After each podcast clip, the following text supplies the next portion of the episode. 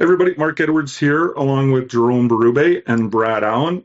And today we're going to do a short podcast answering some questions that we've received through Twitter, through our website, and uh, on an online forum, uh, HF Boards. Uh, so I'm going to start with uh, a common question, and that is the Carlson versus Fantilli, since we have Carlson at number two, and I don't know about you guys, I haven't seen another list out there that has Carlson at number two. So we're kind of uh, on our own here. So if just real quickly, I just it, a flashback to the Stützle versus Byfield year. And in the hockey sense area, we had uh, with the higher hockey sense, and that being an area of weakness for Byfield. And it's similar for for Fantilli this year. So just really quick, you know assessment there uh, of something that um, it reminded of us, and, and even back to the uh, uh, Taylor versus Tyler year. Um, Brad, you want to expand on your thoughts on this at all? Sure. I think uh, it starts with if you believe Fantilli's a center or not, right? So we we think he's more of a winger, and we feel pretty validated based off the fact that we thought this before what we saw at the World Championships relative to seeing Leo Carlsson, right? Like Leo was on the wing in the SHL um, for the entire season, and so we didn't get many opportunities to actually see him play center until the Worlds, where we felt he peaked and definitely looked like the natural center we expected. And then with Adam Fantilli, the, the problem with projecting him as a center is that centers need to be able to anticipate the play usually two steps ahead. If you really want to put them in the top six and know that they can anticipate play well enough to stay in front of, of opposing teams, um, and, and that's where Fantilli for us, we think falls short. Um, it's one of those situations where he does a lot of reacting without as much reading as Carlson, And so that works for college hockey. It's fine at the U20 level. It's not going to be fine when you assess at the NHL level. The other enormous difference for us relative to what you see publicly is that there's a lot of people who think that Adam Fantilli's playmaking skill set is similar to Leo Carlson's. We don't. I think Leo Carlson is a vastly superior playmaker. I think his playmaking windows are better. His leading passes are better. He's a better technical playmaker. Uh, there's more nonce to him. He understands how to use, uh, despite being the bigger player, he understands how to incorporate deception within his first phase better than Adam Fantilli. And that's, those are the, the real strengths for us. And when you look at Fantilli, better competitor, better shooter, but ultimately we think a winner. So those would be, that's how I would sum up the debate. Yeah, and just going back to the way I started this with the Stützle versus Byfield, I guess I want to be clear here. We we're all in agreement that he is Fantilli is a better player than Byfield at the same age. Um, for us, we weren't really team Byfield. He was a good prospect, but probably didn't like him as much as uh, most people. Um, and we just think Fantilli, although in our opinion the weakness is in the same area in that hockey sense, he is still in the other areas probably better in just about every other area. Jerome, you want to just chime in and, and finish this off? Any th- quick thoughts? Well, I mean, if you look at their skill level, you get you can make an argument it's somewhat close. Um, but if you look at our ratings in the black book for hockey Sense, you know, there's a big there's, there's, a big difference between the two of them. So, like as far as like ranking them, like it, it was not much of a um, debate for us. Like uh, Carlsson gets a eight rating for hockey sense, and you know Fantilli gets a five rating. So at the end of the day, like it's it was a pretty easy ranking for us to to make at the end. With you know if we, and we value hockey sense like it's the number one thing we value. So it was a bit of a no brainer at the end for us. Yeah. And just for people that have not seen our black book and don't know about our rating scale, we use a three to nine scale. So five would be average, nine elite, three poor, and then there's you know different names for the numbers in between. Uh, six is good, seven very good, eight excellent. Okay, and then uh, four would be below average. So when you hear, if we mention anywhere else here where we we give a grade, uh, it's not out of ten. It's a, it's a three to nine scale, and and Fantilli's was graded as average hockey sense. Carlson's was an eight which comes in uh, excellent, just short of elite.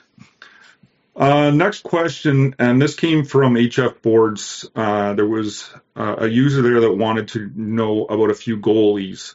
So this one's going to go to Brad to do a quick overview on some guys. Um, Scott Ratzlaff, Stephen Pack, uh, Jatkola, and who's the last one? Uh, Ale- Alexander uh, Hendley. Helnemo. Helnemo. Yeah, he's a, he has a weird name. Um, yeah, so so I'll start with Peck, just saying that we didn't see him. Uh, there was not many opportunities to really evaluate the player, and that's the reason he was left off. The others, however, I did get to see a lot of. So I'll start with the most interesting one of the three, and that's uh, Scott Ratzlaff. Uh, Ratzlaff is in a situation I don't like him to be in. So, so he was on a very dominant team in Seattle in the WHL. I really dislike having to to uh, evaluate first year eligible goalies coming from elite teams because what happens is you usually deal with more low danger chances per 60 relative to high danger than if he was on an average team or even a bad team like Crabble was this past season in Omaha's system. So that's the first thing is there's a bit of a discomfort there. The, the other aspect is that I really like his tracking. I think if you look at it from the from a hockey sense perspective, he's somebody who anticipates to play well. He's very good at making uh, small area adjustments and recognizing the highest danger threat. He scans the ice uh, well. He knows how to time his scans, uh, despite being a younger goalie. The problem for us, and um, this this is this is we've we've always um, been a staff that appreciates a smaller goalie. Scott Ratzlaff stands about six feet tall, six and a half feet tall. The problem is there has to be a minimum threshold they reach from an athletic perspective in order to think they at least hit a one B. Scott Ratzlaff for us falls under that. That's the real issue. That's the reason I never ended up writing him because when you look at it, so Jerome Jerome was the first person who ever came to me discussing Devon Levi. A couple years back, he was saying how how impressed he was, couldn't believe his ability at the size, right? Uh, so you know, Jerome was really adamant about Devon Levi, and then you see the athletic ability, the reflexes, the coordination, the extension rates. That's the the the base, right? Uh, you look further back, you see Saros as a perfect example of what we really want to see in a smaller goalie. Dustin Wolf, who we also ranked in our top four. Uh, I remember telling Mark when he was 16, watch out for this kid. This is the real deal. So it's not that we're against small goalies, but they have to be at least Alexei Kolosov in their initial draft season for us to really matter. And we felt that Scott Ratzlaff was just under that, despite being impressive. I, I don't dislike him. I think he's a good pro goalie. It's just I think sometimes people forget just how hard it is for a six foot goalie to be an impact goalie at the NHL level. It's you have to be unbelievable. Um, the other goalies, so Alexander Helnemo and Juha Jatkola, they fall into similar categories. Both of them are overagers, though Jatkola is older. Jatkola played in Liiga, which again, I, going back to what I talked about with Ratzlaff with being dis- uncomfortable. Liiga is is a kind of a strange league for goalies because sometimes these goalies end up with really low shot rates. Just there's not a lot of rubber coming their way. That's what happened to Juho Kola. There, there, were games where he's only facing 20 shots on average for long stretches. So uh, for me, that makes my life more difficult. Uh, when you look at Jatkola, smart, poised, calm, controlled, uh, doesn't doesn't allow himself to be beat on the first, on the first shot too often. He doesn't throw himself out of position. The problem is goes back to kind of what I said about Ratzlaff, but actually further back than Ratzlaff when you project him long term, and that's the extension rates, the reflexes, the the athleticism below the the minimum threshold. Alexander Helnemo is a very similar circumstance. I'll try to keep this as short as possible. I feel like he's like Alex Nedeljkovic a bit. Alex Nedeljkovic was a goalie that actually burned me in the past. I thought he would be a minimum threshold type of goalie back then. I don't think that anymore, so I had to up it, and that's bec- and that's why Alexander Helnemo ultimately uh, didn't make our list. So I, I, I, apologize, Connor. I know that you wanted to get those uh, read those players in the book, but there's only so many players we can write up, and we try to really focus on the ones that we really know we want to rank, and, th- and that's why we had to leave them out this year. Good enough. Um, I think um, we'll just try and pour through these, and I'm going to direct uh, where I can, probably to since I'm going to kind of act as the plan was to try and act as a host, and I'll chime in where I can, but I'll direct where I can to you guys, unless it's just more of a an Ontario guy that I obviously saw more than you guys. So, which is the case for the next thing, and we just got a comment and it was kind of Bonk and Cowan in the first round, you know, kind of like questioning that. So I didn't even, I've been busy all day today, guys. I didn't even see uh, where Bob had Bonk, but I assume he's probably in that top 32. Um, yeah, yeah. And I have no idea where he has Cowan, but um, I'll quickly, I'll quickly just kind of say that I think, I think Bonk has a lot of room uh, left to, to give. He's he's just scratching the surface. Uh, physically, he's kind of, um, although he's a big kid, there's a lot of room for him to grow, get bigger, stronger. Uh, but the hockey sense is really strong. He doesn't make many mistakes out there on the ice. He was a key piece of a team that went to the OHL final, logging huge minutes against the other team's best. Uh, there's just so much uh, upside left to come with him. And then Cowan is a real energy player, but the thing about Cowan is it's it's at another level of of energy to the point of almost being like he's he's one of those pests.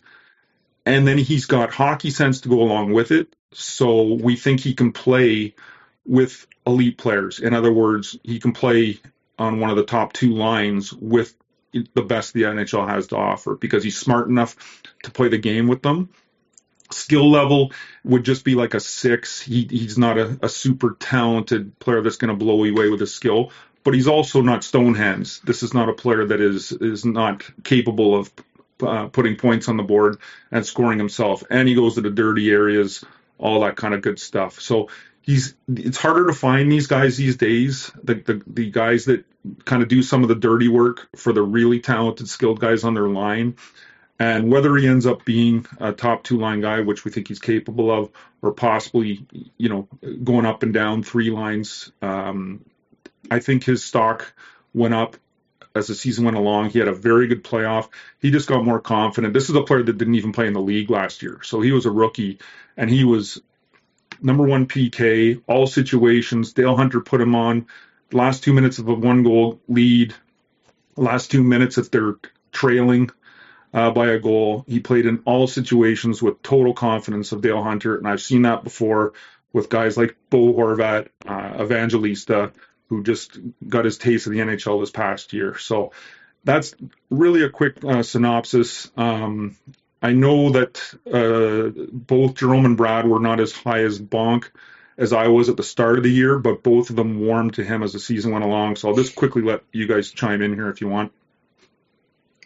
Um, yeah, sure. Um, yeah, definitely Bonk was probably like like the most fun debate player we had uh, during the season. Um, but like you got you have to give credit to to him. Like he made some really some good uh, some good progress over the year over the season. Like for, if you look at where he was like in August at the Olympia tournament to what he did in the playoff for London, that's that's a huge, you know, uh, progression for him. And then Cowan is a guy I didn't know much about coming into the year, you know, um, and but like he plays the way I feel like he's a hockey prospect type of player. Like we we love like those kind of uh, energy, smart player, and um, yeah, again, like if you look at where he was in October, November to what he did in the playoff for London, like that's like one thing we talk we talk often about is uh, the progression curve, um, and you want to see guys get better as the each month of the season goes by, and um, like those two guys really improved during the year, and um, yeah, I'm um, I'm I'm I was a big fan of them like um late in the season, and uh, you know that's a big reason why they're in their in their top 32. Yeah, they're, they're both players. The, the the whole is greater than the sum of the parts, right? They're, they're not um, going to end up on highlight reels too often. They just go about their business the right way, and those are still important players. They're just more scouts players as opposed to you know uh, type of players that people love to to bring up and talk about the dynamic aspect. It's that's not what they're for. They're they're much more based around just how intelligent they are. And uh, I guess the last thing I'll say is I think the big thing with Cowan's game is that I, I felt like the skating came around. That was that was a big part. Uh, especially later in the season. Once that happened, you start seeing him take over uh, at a higher rate, and obviously he produced in the playoffs. I think that's one of the main reasons why. Skating actually really came along. Both, both players that did Bonk not to the same level of improvement as as Cowan though. Okay, next up, the draft depth. We get questions on this year. I think a lot of people went into the season thinking that it was going to be the draft of all drafts, super draft. Um, and really, you know, if you want to listen to us, we don't really think it is. So, Jerome, why don't you uh, just address quickly? Um, we got a kind of a only 19 A players uh, comment thrown our way. Um, so just quickly um, address that. Uh, yeah, I mean, it goes with what we said. We said all year. We didn't think this was like a, a, fant- a fantastic draft. We didn't think it was 2003, not 2015. Like still like a decent to good draft. Um, if you compare to last year, I believe we had 22A or 23A. So that speaks for itself, I guess. Um, with with only 19 this year, and you know a lot of guys that in the let's say the second, third of the first round, like we have to rank them there, but like we're we're not like huge, you know, crazy fan of them either. So a lot of them have like can talk about Sale or you know anyone anyone in the 20 32 range that you know uh, they have flaw and there's some stuff that they do don't that we don't like. Um, so um, so yeah like we we can we try to have more A but we're just not gonna put a A rated player just for the, the sake of it. So and as far as like the depth um like it's a weird draft honestly. Like I feel like from the let's say the top 15, we're pretty happy with it. And then it goes, it goes down after that. But then later in the draft, like for late picks, there's a lot of guys that we, we like as potential late picks, but, um, like the, let's say the middle of the draft, the middle of our list, it's very like average, I would say. Yeah, I was talking to, uh, I'll call it a decision maker scout last week, uh, who thinks it's a terrible draft. Um, I mean, basically making it look like we love it compared to what he thought. But then the week before that, talked to another a scout who actually thinks it's uh, much better draft than we do. So there's obviously always going to be a variance of opinions. Um, I, I was saying, I can't remember who I was saying it to recently when I was talking to someone last week, but not the best A group. I mean, obviously at the top, there's some fantastic players, but the A group kind of drops off quick. Even the guys we have as some of our A, A are, are later, you know, guys that are have the A grade are not maybe as strong an A grade as some previous drafts. But I kind of like the B group, and the B group I think went deeper than some drafts. So high end A's probably not as good, but maybe a little bit better B group than some drafts. Brad, ten seconds. uh, top four is elite. 5 to 12 is very good. Uh, once you get to like 1640, I think there's the most risk I've ever seen in the B range. And then when you get from 41 to about 61, it picks back up. And then uh, does anybody really care after that?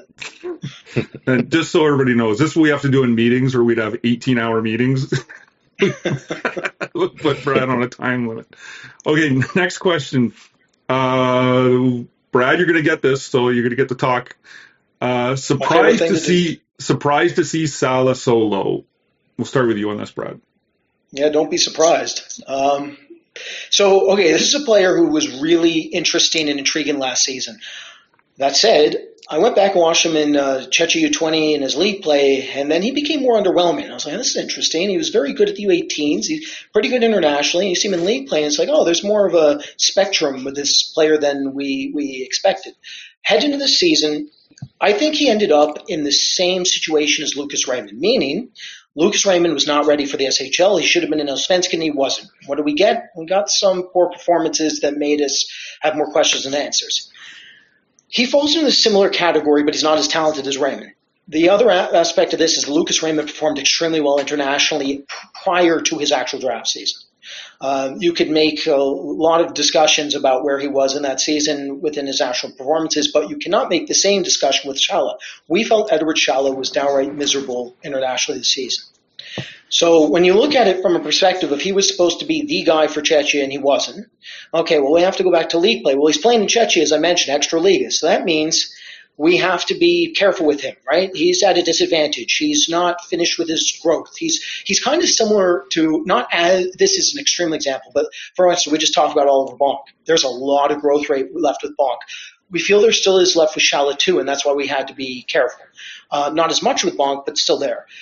The problem is when you look at his skill set, there are missing components completely that you still need to see. So for instance, one thing he basically doesn't do, he's basically what he is right now is a power play option who offlooks a lateral pass from the circle and finds options, or he's a player who out of nowhere has a nice handling play, maintains their gain, gains inside positioning, and finds himself a, a beautiful catch and release lateral setup. That's, that's about what he is. That's not a whole lot to gauge right now. You factor in the compete level being all over the map, and you factor in the fact that even though his A to B is exceptional at times, his mechanics aren't very good. And why does that matter to us? Because of posture. If he's if he's not on balance, if he doesn't have the posture you typically want to see, it means when he is attempting to handle, when he's attempting to drive play, it's going to break down.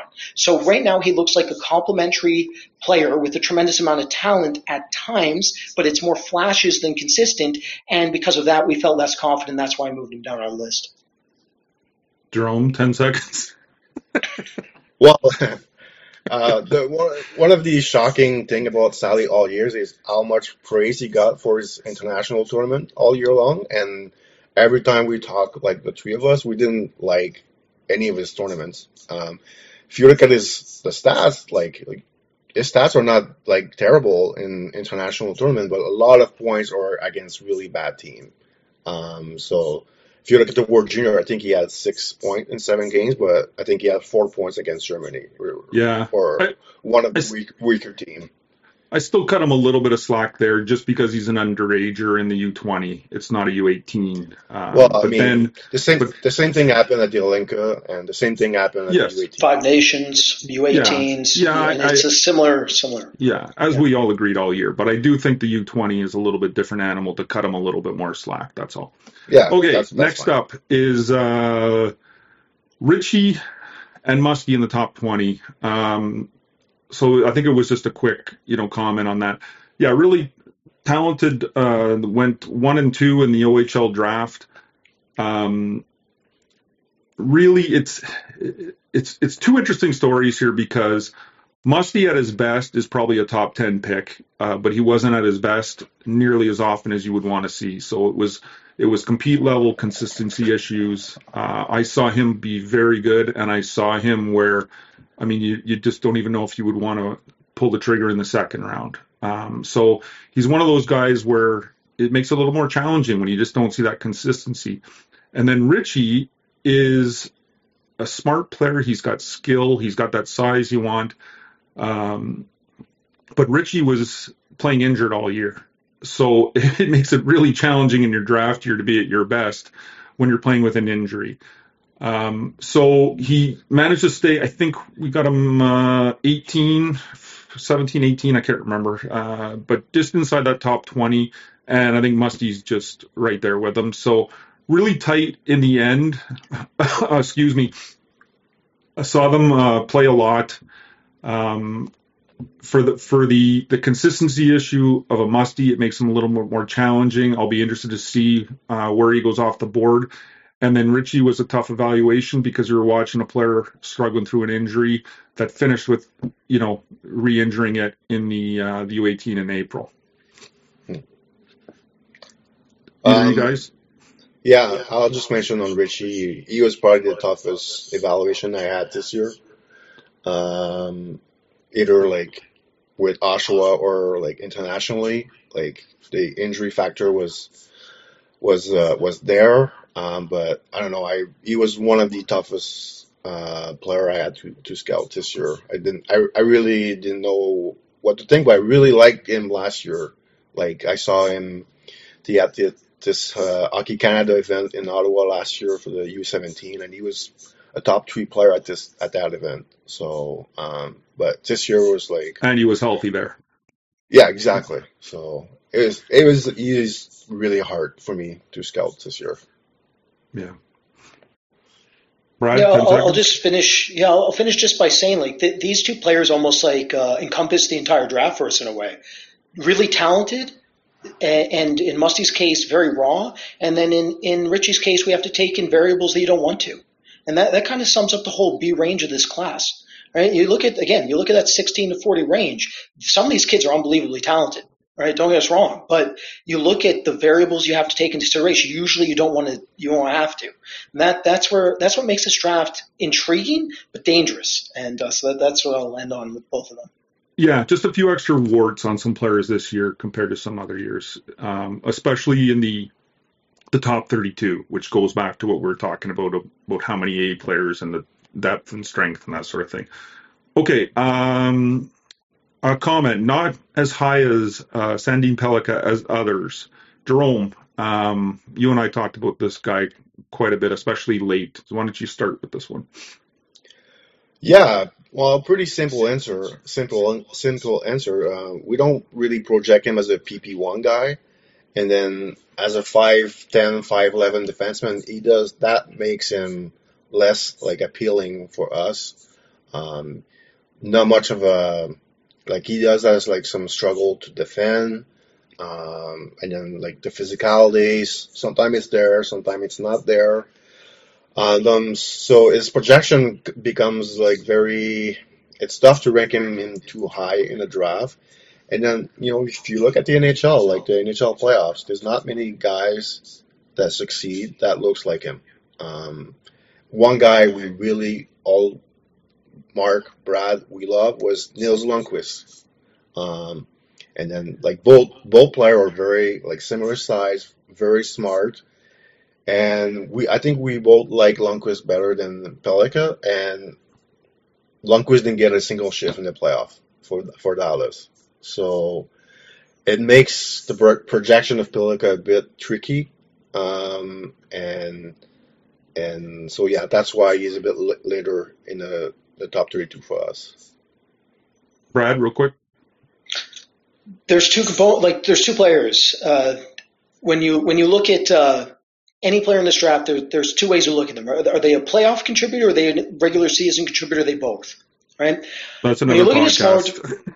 On, itself. When you look at a player like Axel Sandin Pellikka, we feel he falls into the uh, regular season category more than the playoff category, and that for us right there is a, is a reason to drop him. The other factor is you look at the top four right now. We, you know, I know some of you probably think we're dinosaurs. We get it. We're a bit older, but we do try to look uh, and adapt. Uh, and one thing that we noticed was in the playoffs, you look at the top four teams that, that made it to the semifinals into the cup. Only one of those teams had um, three six foot player, uh, I think it was four actually defensemen that were six feet or under. However, look at Brandon Montour and Radko Gudas' hit rates.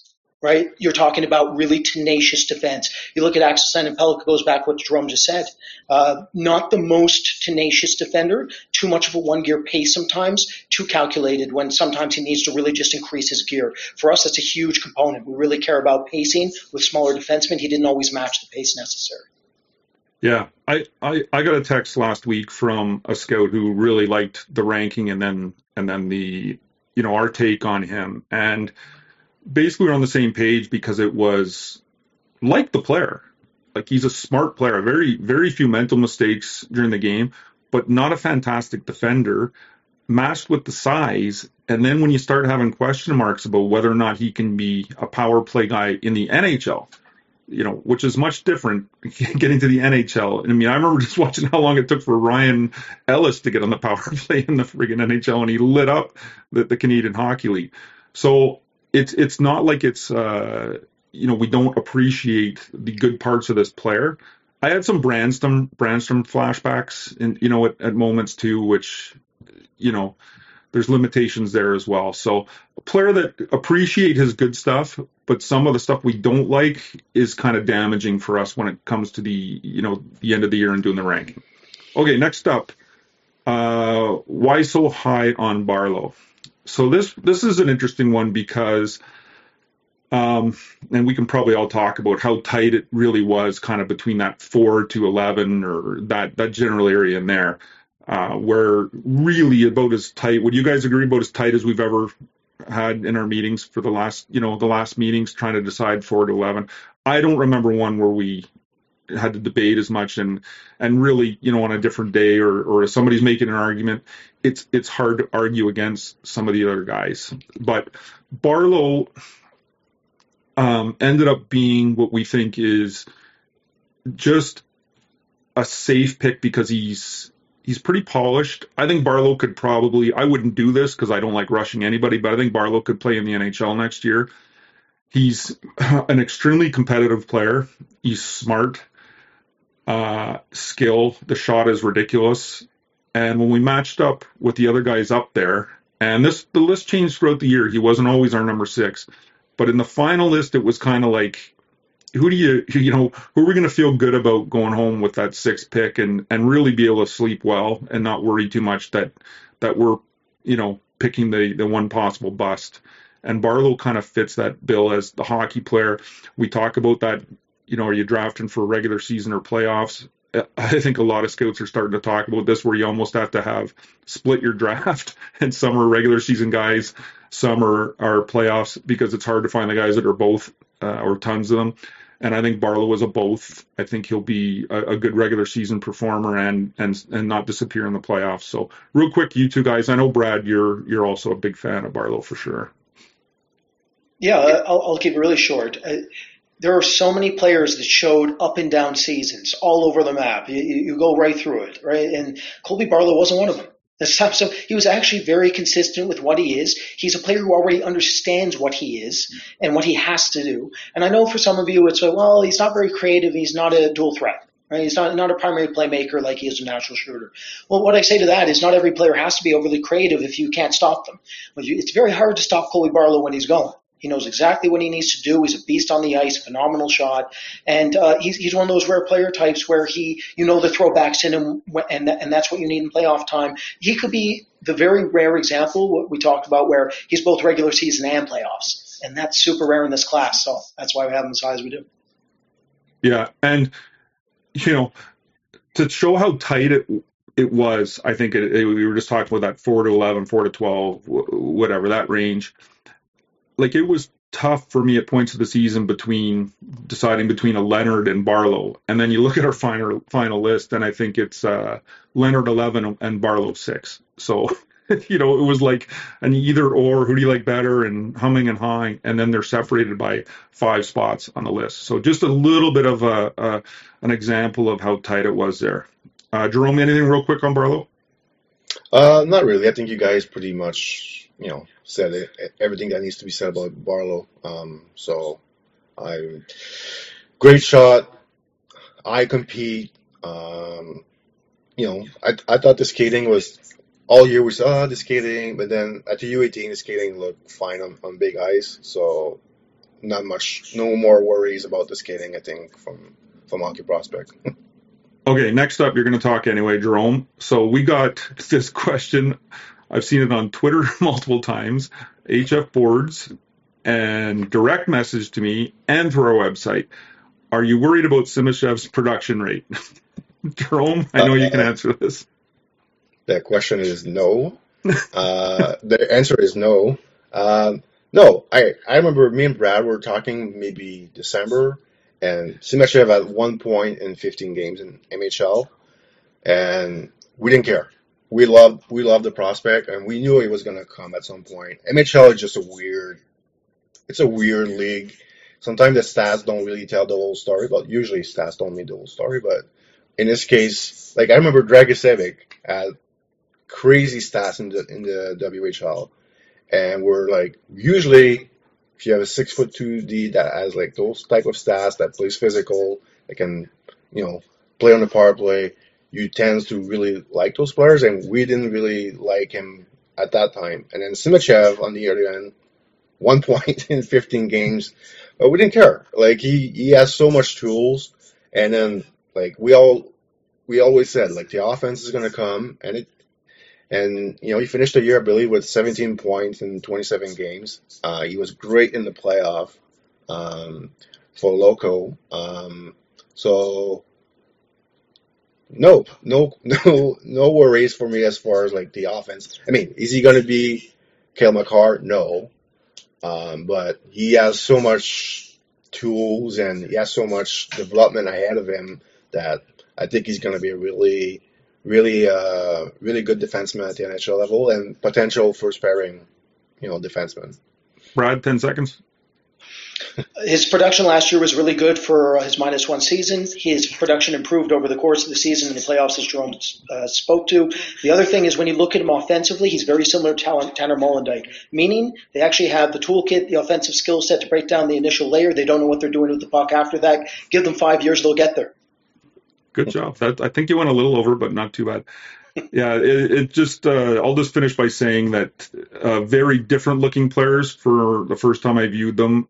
Um, uh, but uh, Heiskanen I saw in North Dakota as uh, a U. He was U17 at the time. He was about 5'10", 150 pounds. I am not comparing the players, but one thing when I first laid eyes on Simashev that reminded me of Heiskanen was just the the poise. Just it just jumped out like I just it reminded me of watching Heiskanen the very first time I ever saw Heiskanen was just that poise. So not comparing the players, but comparing just the poise uh, when I first viewed both prospects, and they looked a lot different size wise because Heiskanen hadn't grown yet. Okay. Um, the next question is Gabe Perreault. Uh, why is he higher than Benson? Brad, go to you on this.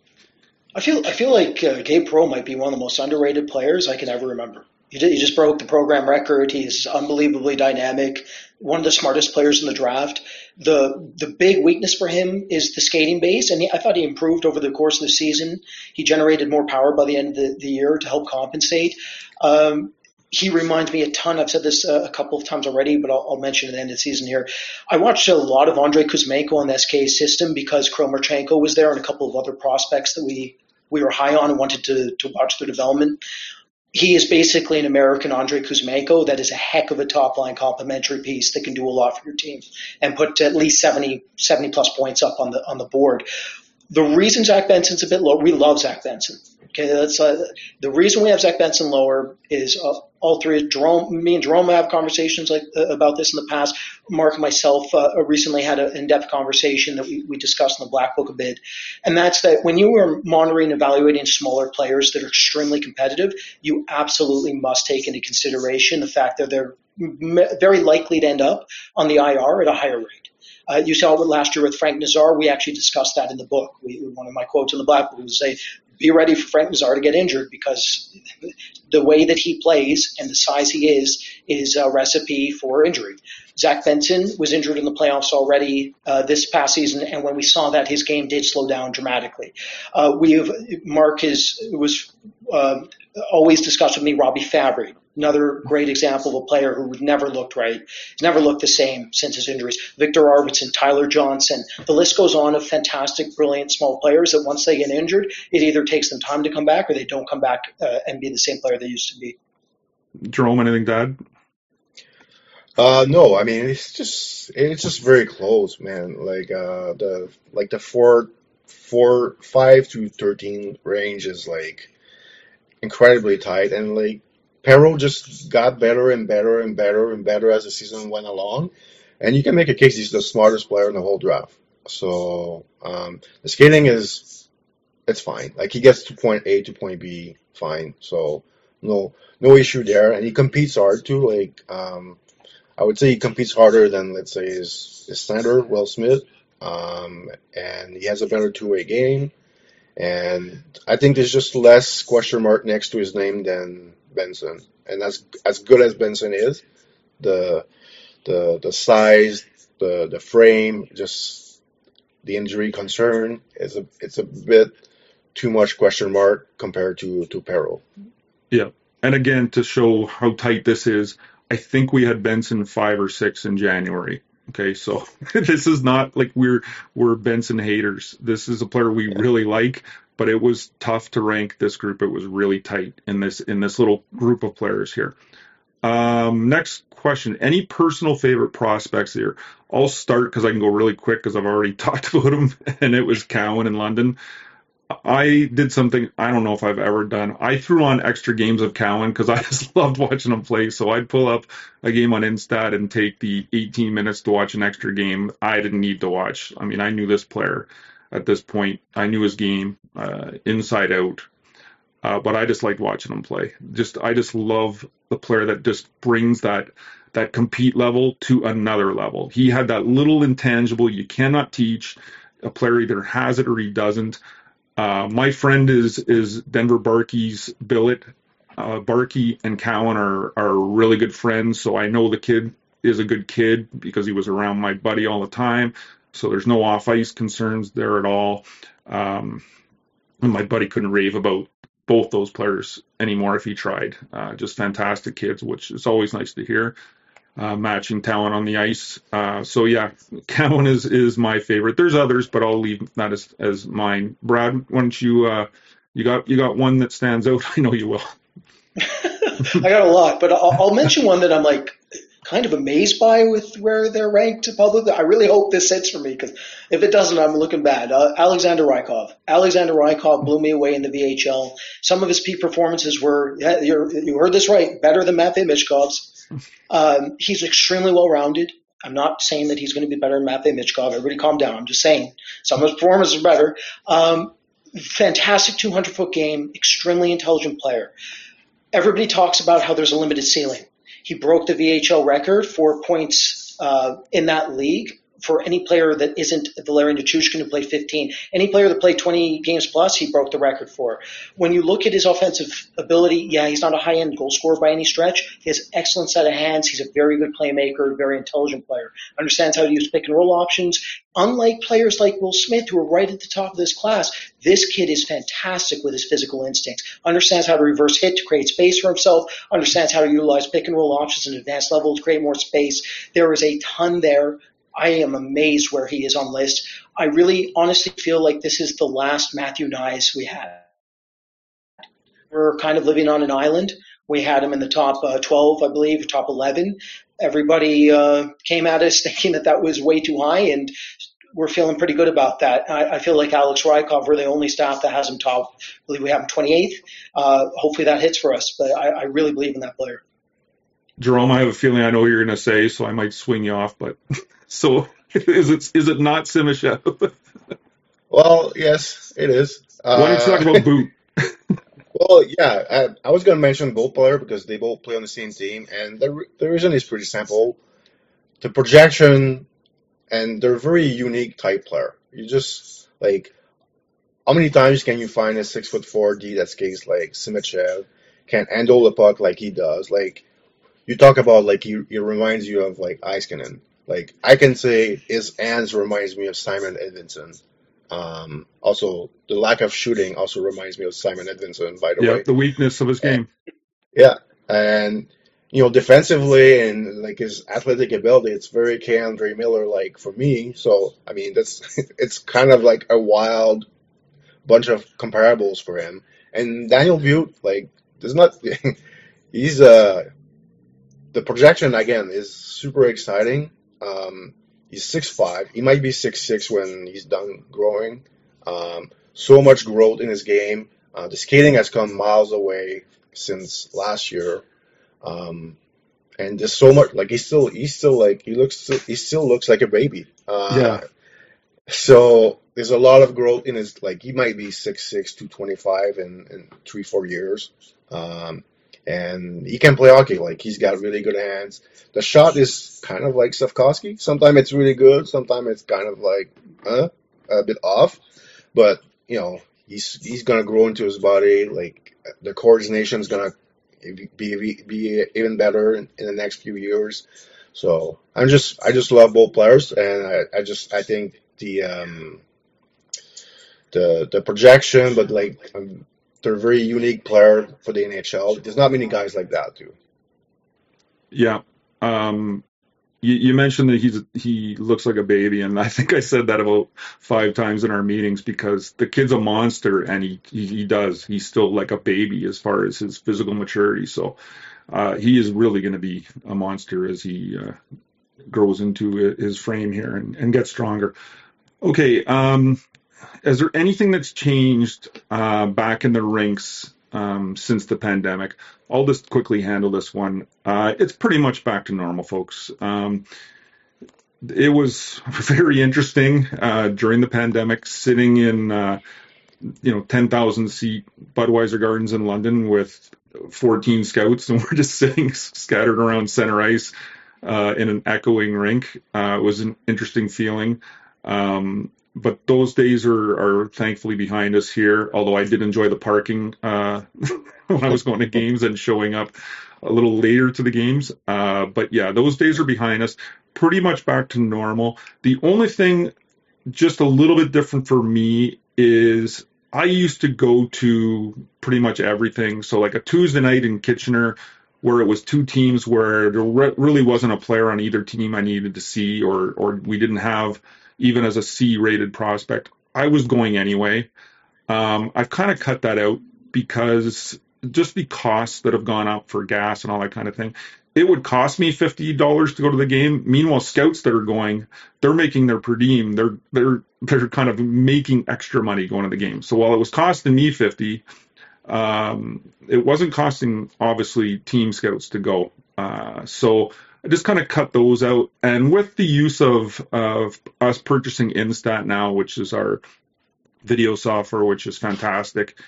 Um, on a night like that, if I stay home from from going to the rink where there's like I said, just really nobody I need to see in that game and spending money, I stay at home and and catch up on some instat viewings and pick some players and pour through some videos. So it's it's more productive, it's more cost effective for our limited budget. So really, you know, in summary, we're back to normal except some tweaks like that for us personally. But NHL team wise, they're using video more. Absolutely positively the pandemic changed that. Are they relying on solely video? No. It's an extra resource for them, like it is for us. We still like the live stuff. There's no substitute. But for us, it's it's kind of cutting out some unnecessary viewings for NHL teams. They're now using Instat or whatever uh, software they're choosing to. Uh, next question. Um, anyone who will get drafted uh, much earlier or later than people expect.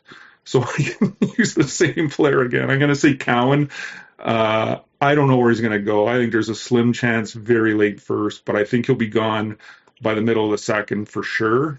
And I'm not, I haven't looked at ton of lists lately, but I don't think I've seen much of his name at all, let alone predicting he's going to be gone by the middle of the second round. Do you guys have, have one? Top yeah, um, I'll. I mean, I might stole one from Brad, so Brad, don't don't get mad at me here, but I'm gonna go with Damian Clara. Um, I didn't. I think his name doesn't get much respect on public public list, but I think he's a top four round easily pick for me. Um, and I've seen his name on other lists really late or not at all. So um, really like this goalie, huge. Um, top five. I would put him in my top five as far as like pure athlete of the draft. Um, and uh, yeah, that'd be my guy. I think will he will go a lot higher than people think.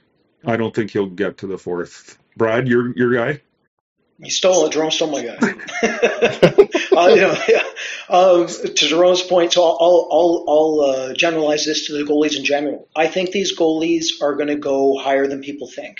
And the reason why is usually what happens with the staff is they really fall in love with a specific player. And when you see one go, guess what happens? The domino effect starts and say, get that guy now, especially with teams with multiple picks. And there are a lot of teams that need goalies that have multiple picks. So uh, you look at Hrabal, you look at Damian You look at Adam Gajan, you look at those players. Those are unique goalies that are are hard to get in organizations. When one goes, I'm willing to bet that a lot of teams will step up and, and move quickly on the goalie front. Yeah. Yeah. I, uh, as you guys know, I, I haven't loved some of the goalie classes in recent years, but I, I like a few of the guys in this class. I like the guys that aren't all robot like, and the two you guys just singled out there. Uh, they're very athletic and not. Uh, they've got the structure in their game, but there's a little bit of athlete and just do what you got to do to stop the puck mixed in, which I like. Some creativity, I'll call it.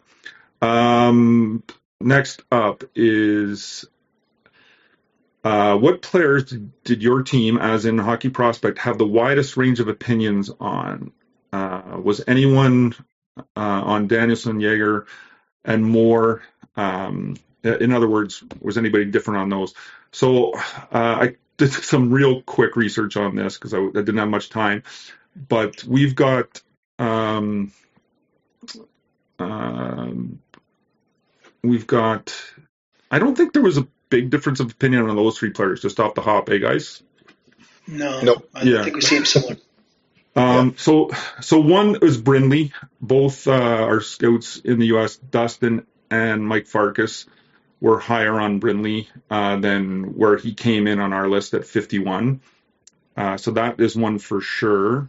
Uh, Dusty also had Stramel as his second ranked player in his area. I got to tell people to stress too. He didn't have Stramel second overall. This is his area. He's our Minnesota high school guy who also got out. He's in Wisconsin, so Stramel's on his list, and he had Stramel too, and uh, and uh, Brindley number three on his list. Anything I'm forgetting here, guys? That I, I can't think of a whole ton that we're crazy Well, different. Brad had a couple. mean, Yeah, yeah, I'll, I'll- I'll give you one that I'm like, oh, I think it's going to bite us. Um, Lenni Hämeenaho. I think I think Lenni's gonna gonna bite us. He's he's a guy in the 40s. I think Lenni plays. I get it though. It's like, well, what is he? Oh, he's a depth version of Radek Faksa you put on a wing. I mean, it's not the most it's not the most exciting projection, but I really think he plays, and I really think there's a little more on tap there, uh, just because he played in the league the whole season. So offensively, I think there's a bit more there. Um, but in terms of like what we look for, like very intelligent player. Do you know, he's not so dissimilar, uh, just, just for our listeners, there's some similarities to Easton Cowan. Uh, it, it- this is a 200 foot player, incredibly intelligent, not a gifted offensive player. So there, there is some overlap there, and I, I tried to fight a little bit for it, but uh, I, I feel like maybe he, he was one that stands out. We had had enough of Brad at that point of the meeting. Jerome, do you Um, have anything real quick or forgetting here? Like a yeah. real standout one. Well, I I think like in the first half of the season, our our discussion about Oliver Bonk were pretty entertaining. We should have re- record those, to be honest. Um, but like uh, Mark was really high on him. one. Yeah, Mark was really high, high on him. Brad not so much. I wasn't like in the middle between the two of them, so there was some good debate going on with Oliver Bonk. Um, and uh, yeah, I, I, Oliver Bonk is the guy, first guy that came up to to my to my mind when I saw that that question. Okay, so Jerome just uh, jarred my memory. Uh, we really fought about this player, but I just ended the arguments by saying I'm going to wait till the end of the year before I really battle. And this was Andrew Cristall. Uh, the two other guys on the screen here absolutely love this player, and uh, I did not. And it wasn't because I didn't love parts of his game. There's parts of his game that are incredible, but we disagreed uh, on the skating and how hard that was going to uh, hurt him. And I think Brad cooled on some other parts of his game too, and I'm going to let him speak here. But yeah, Andrew Cristall was one that that uh, I was kind of like, oh, I'll just wait till the end of the year and I'll I'll go to battle at the end.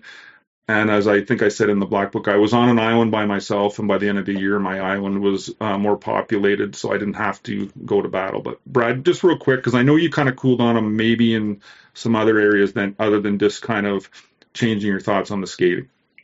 Yeah, it, for me, it was it was one of those factors where he okay, the toolkit's bad, right? But at least in my initial viewings, he was competitive. He he he didn't get the results he wanted, but he was competitive. For instance, he wouldn't just battle; he would he would really attack players and usually get pushed around and usually lose puck battles, but he would be competitive. In other moments, he would take a hit to make a play and successfully bounce back up, and and his game wouldn't die down. By the by towards the middle point of the season, into the playoffs, and uh, uh, when I saw him live there at the U18s, I felt like his the, the competitive nature of the kid it was just not there. Um, so once the consistency of his compete died down for me, you factor in the skating base, it really uh, messed up my initial uh, projection of him in a huge way. Definitely, definitely made me more aware of his faults and just uh, the limitations in this game. Yeah. And it's why we watch all season long and not little two week windows or or just close the book on a player. Jerome, any two cents, Dad? Not really. uh, Speed just along.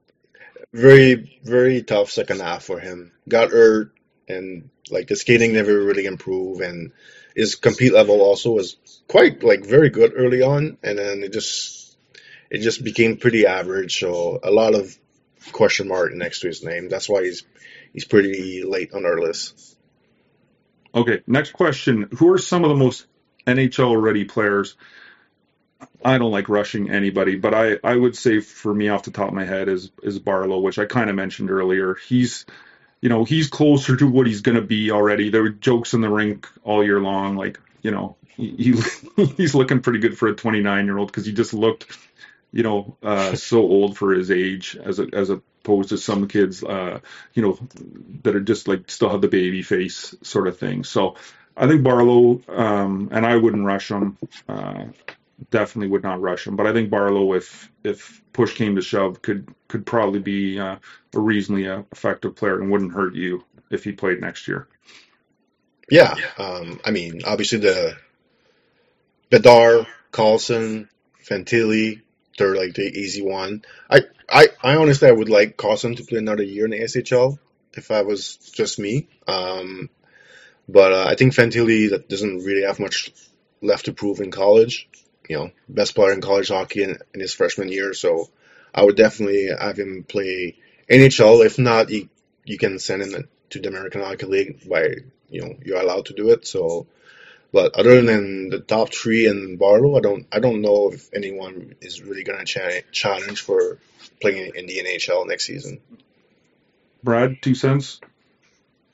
Yeah, I'm with you guys. I, I can't think off the top of my head a player where I'd be like, oh, I'm comfortable with him. That's not in the top three, you know. And they, and I'm with Jerome. Why why rush them? I'm with both of you. Why rush them? Leo Carlsson, give him an extra year. Uh, Fantilli definitely doesn't need to be in college anymore, but I don't think he's NHL ready either. Um, I mean, he's probably the most NHL ready, though. I would argue the most just because of the physical nature of him, like compared yeah. to Bedard. Like I know Bedard's a beast, physical specimen in his own right, but he's still smaller. So, you know, the last class, I think, you know, it's funny. Ended up, I think it was Janis Jerome Moser that ended up getting the most time, right? So who would have predicted that? But it, it's one of those situations where this draft is very raw and because of that, it's very unlikely to see a, a certain player that could really uh, uh, make it full time. Yeah, I, I just I just always think that you don't lose waiting the extra year. You know, like you, you just don't. You look at you look at um, some players in the past that just took that extra year, or and people thought they're going to make it, and then they went back and it didn't hurt them. Yeah, they might pour some numbers in junior and and look like they're dominating, but you know, there's a lot of people just say, I want to see them dominate in their current league before they move on. Absolutely destroy their current, current league before we bring them up. So there's all kinds of trains of thought on that. I just don't think you ever lose uh, waiting over rushing. Um, obviously, there's there's guys that have gone right in and done very well, but there's there's plenty that haven't. So, uh, but but in general, this draft is not stacked with I, I, think we're in agreement not stacked with a whole bunch of of NHL easy easy to name NHL ready guys.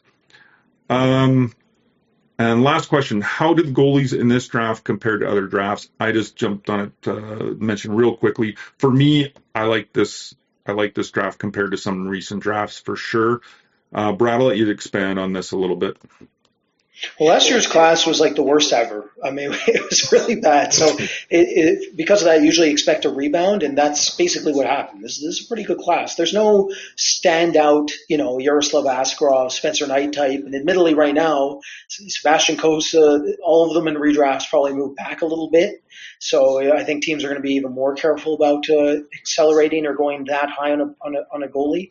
Um, that's it. I'll, I'll say this: I don't think two of our goalies are going to be ranked or are going to be drafted this season. We rank them anyways because we think they'll be drafted next season. That's Igor Yegorov out of Dynamo system and um, oh, who's the last one? Um, he plays in SKA. I can't remember off the top of my head. Go find him in the book. He's six five, plays an SKA system. You got Pavel Moysevich. I got it. Pavel Moysevich. I found him. Pavel Moysevich uh, is a very intriguing goalie who reminds me a lot of a Russian version of Akira Schmid. Um, he was so good at the start of the season that SK's uh, uh, main team actually brought him in. That's usually a good sign. When an elite development system, an elite team with real money uh, finds a kid who is playing well against them and brings him in, that usually means that the, the staff thinks uh, highly of him. Um, so Pavel Moysevich is definitely the dark horse for me of this class. I have no idea if he's going to get drafted. Uh, if he doesn't, though, watch for him next season. Okay, well, that's all the questions uh, on our list, and we've gone for quite a while here. Uh, want to thank everybody that has purchased the book or or joined at the start of the year. Our memberships, our platinum membership, however you supported us, thanks. We can't do this without you. Want to thank our scouts that are not on the screen right now. We're recording this during the day. Uh, they're at their uh, quote unquote real jobs, uh, so they're not with us, but uh, they work their their butts off. And uh, obviously to to Brad and Jerome here, uh, thanks as well. Uh, we're going to go into slight summer mode after the draft. I just got notified by Marriott today saying uh, prepare for your trip. So it was a quick reminder that we're days away uh, from Nashville here. Uh, and other than that, anything I'm forgetting, guys, that we just quickly want to mention other than buy our stuff? um,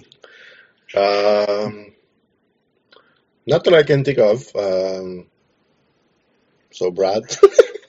Sure. I uh, just want to thank everybody on HF boards that help support us and ask us questions. Um, your feedback's really important to us. Uh, it's important for you guys to be constructively uh, critical at times to make sure we give you the best product. Uh, just want to say thanks to our staff. Uh, this black book I know it comes out every year. You wouldn't believe the amount of effort behind the scenes to get this thing up and running. Not not one of us has a bit of sleep for three to four weeks. It's very difficult uh, uh, to come to the public. Uh, just thank everybody who supports it. It means a lot to us, and uh, look forward to seeing a lot more in the future from us. Yeah, I got I was within arm's reach here. So here's the uh, hardcover edition, which I really uh, this is new this year. It really turned out nice. You can see here. So I was uh, pretty impressed with this. Even the, the feel of the cover is is really impressive. So for those of you that uh, ordered the hardcover, if it hasn't arrived yet, I think you're gonna be pretty pretty happy. Anyway, thanks everybody. Enjoy the draft. Um, I think Brad has some goalie audio coming uh, that we'll have up before the draft. And other than that, we'll you know follow us on Twitter. We'll be tweeting and uh, basically preparing for uh, the next year's draft, which um, we've got a top 32 in the book there with some quick quick looks of that. All right, thanks everybody.